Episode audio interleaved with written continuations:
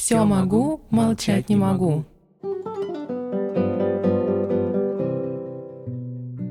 Добрый вечер.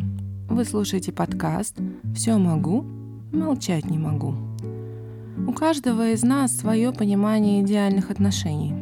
Кто-то приверженец итальянских страстей, у кого-то на первом месте спокойствие и умиротворение.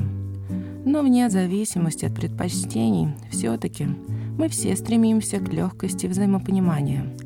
Ведь когда мы влюблены и любимы, самые разные препятствия, сложности преодолеваются гораздо проще. Сегодняшние наши герои признавались, что в жизни были взлеты и падения. Но именно сила любви была тем самым спасающим кругом, который оберегал от жизненных волнений и помогал с легкостью преодолевать любой, даже самый сильный шторм. Через всю свою жизнь Роберт Рождественский пронес любовь к одной женщине, своей жене, Али Киреевой, которой посвятил десятки своих стихотворений. Они прожили в браке 41 год, но сама она позже называла это и своим счастьем, и горем одновременно. Оттепель, период от смерти Сталина до середины 60-х, открыла двери многим писателям – Одним из ярчайших поэтов того периода стал Роберт Рождественский. Первое стихотворение поэта появилось в газете, когда ему было 9 лет. Его стихи легко ложились на музыку и часто становились песнями, которые звучали на эстраде и в кинофильмах. Поэт, который на своих выступлениях собирал стадионы и выпустил более 70 стихотворных сборников, поступая в Московский литературный институт, получил приговор – творческий, несостоятелен. Его приняли только со второй попытки. Рождественский занимался переводами и публицистикой, а в последние годы жизни издал первый поэтический сборник Владимира Высоцкого и ранее запрещенные стихи Осипа Мандельштама и Марины Цветаевой. Что такое поэзия? Мне больше всего нравится такой загадочный и в то же время ясный ответ. Поэзия — это состояние души, он, с одной стороны, ничего не объясняет, а с другой стороны, объясняет все, говорил поэт. Роберта Рождественского со своей женой Аллой Киреевой судьба свела в Линд-институте. Алла уже училась, а он перешел к ним на курс филологического факультета Карельского университета. «Мы встретились в Лит-институте», — рассказывала Алла Киреева. «Роберт перевелся на наш курс филфака. Этот застенчивый провинциал, но при этом боксер, волейболист и баскетболист, был просто начинен стихами. Атмосфера в Литинституте была удивительная. Студенты в застиранных, вытертых спортивных костюмах, стоя на лестницах, читали свои стихи. То и дело слышали щедрое «Старик, ты гений!» Роберт был другой. Привлекали в нем доброта и застенчивость. Во всем институте числилось 120 юношей и девушек человек 6, поэтому мужского внимания Алле хватало. Роберт выделялся среди всех умным внимательным взглядом. В основном студенты смотрели не на других, а внутрь себя, как напечататься, как понравится, вспоминает Киреева. Они учились вместе, а потом в один миг что-то случилось, как сказала Алла, сразу и на всю жизнь. Свое первое стихотворение Роберт посвятил отцу Станиславу Петкевичу. Когда мальчику было пять лет, его родители развелись. В начале войны отец ушел на фронт и погиб. Мать вышла замуж во второй раз за Ивана Рождественского, от которого Роберт и получил фамилию и отчество. Алла Киреева позже рассказывала, «Мы действительно совпали с ним. У нас во многом схожие судьбы. Мои родители развелись, меня воспитывала бабушка. Я была предоставлена сама себе. Папа с мамой рано расстались, и я жила между двумя смежными комнатами. В одной обитала мама со своим новым мужем, другой папа с новой женой. Родители очень меня любили, но я чувствовала себя лишней и ненужной. Тоже и Роба. После войны, когда его мама вышла замуж вторично, у него родился брат, и родителям стало не до старшего сына – вот так и встретились два одиночества. В литературу поэт вошел вместе с группой талантливых авторов Василий Аксенов, Белла Ахмадулина, Андрей Вознесенский и Евгений Евтушенко. Еще во время учебы Рождественский выпустил свой первый поэтический сборник. В 1960-х годах он стал знаменитостью. Поэтические вечера в Политехническом институте, целый концерт в Лужниках сделали из молодых поэтов настоящих звезд того времени. Их всюду узнавали, просили автографы. Рождественский активно издавался и публиковался, его книги разлетались стотысячными тиражами. Алла работала в лид-консультации журнала «Юность». Все было просто. Его поэзия, как и творчество других шестидесятников, оказалась созвучна времени, и слава пришла к ним сама, вспоминает Алла. Песни на стихи Рождественского знала вся страна. Вся жизнь впереди, Вия Самоцветы, Мои года, Вахтанка Кикабидзе, Эхо любви, Анны Герман, Позвони мне, позвони, Ирина Муравьевой и другие. Конечно, у поэта появилось множество поклонниц, которые искали с ним встреч. Но сам он этому не только не был рад, но даже стеснялся своей славы. Ходил по улицам, прикрывая лицо рукой, чтобы его никто не узнавал. Тем не менее, жена очень ревновала его к поклонницам и признавалась. Ревновала не к славе, а к девкам, которые со всех сторон на него вешались и во все стороны тянули. Мне все казалось, сейчас какая-то худенькая придет из угла и уведет, а я была полненькой. Впрочем, поводов для ревности муж ей не давал. Ни о Роберте, ни о его жене никогда не ходили даже слухи. Поэта не испортила слава. По мнению супруги, у него совершенно отсутствовала звездная болезнь. После свадьбы они жили в шестиметровой комнате коммунальной квартиры в полуподвале во дворе Союза писателей. Но стесненные материальные условия их не смущали. Алла не хотела переезжать в писательский дом, остерегаясь около литературных скандалов и сплетен. Они были очень счастливы. Она называла его Робой, а он ее Аленушкой. Роберт был человеком добрым, спокойным, старающимся увидеть в людях только хорошее. Алла же, напротив, слыла бунтарем.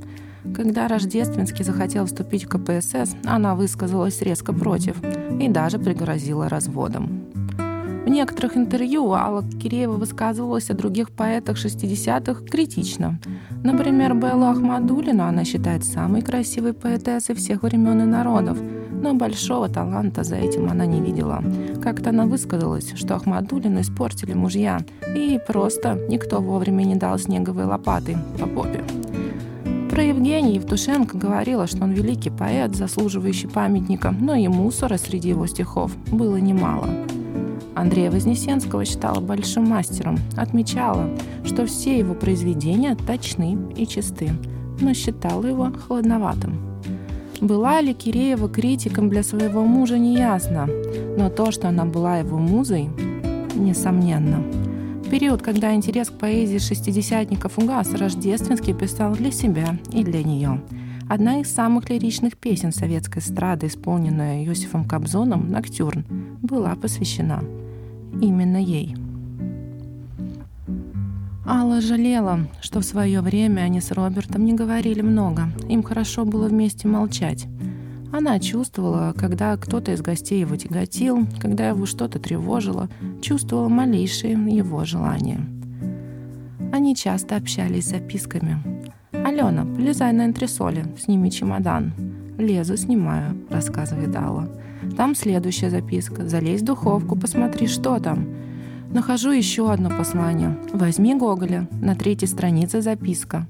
В общем, так он меня мурыжил полдня. В конце концов выяснилось, что в пустой коробке, где обычно лежал мусор, колечко.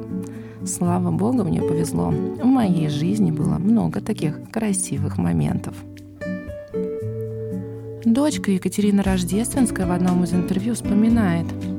В нашей семье был культ личности отца. По умолчанию – Никто его не насаждал, он возник сам собой.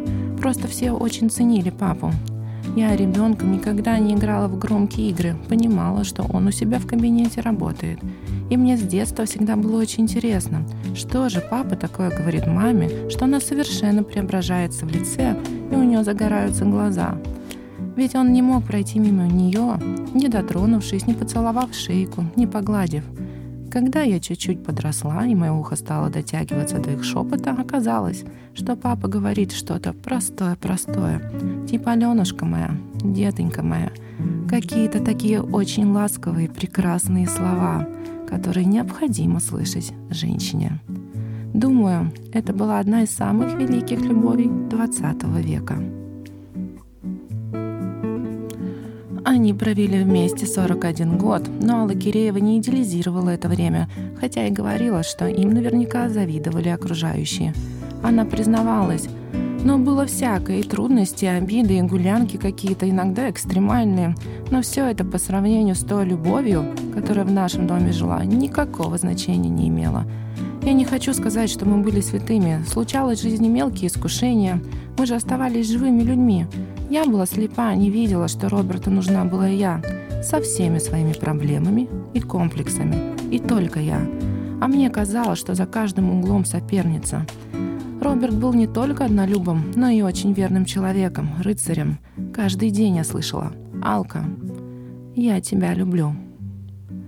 В 1990 году у поэта обнаружили злокачественную опухоль мозга. После операции во Франции появилась надежда на выздоровление. Жена всегда была рядом и поддерживала его, как могла.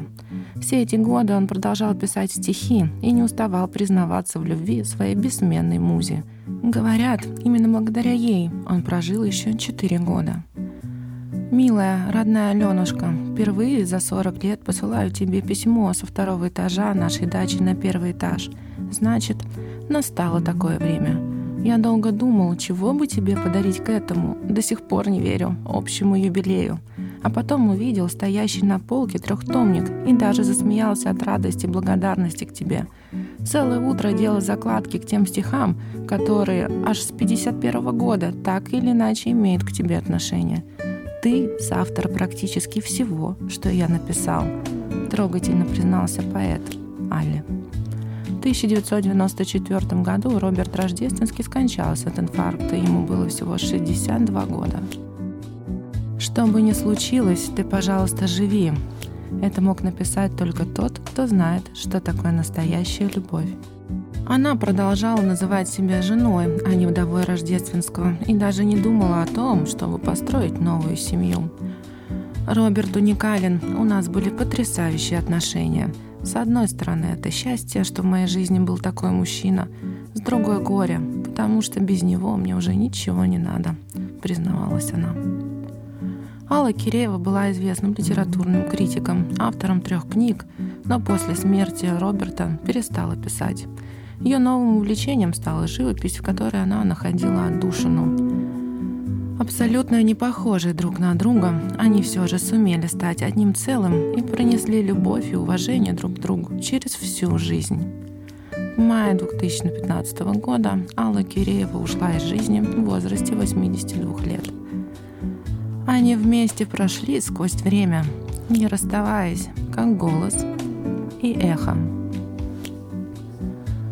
Вы слушали подкаст «Все могу, молчать не могу».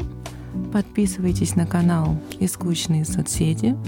Вас ждут новые истории на следующей неделе. С вами была Эвита, и пусть у вас будет Дольче Вита. Пока.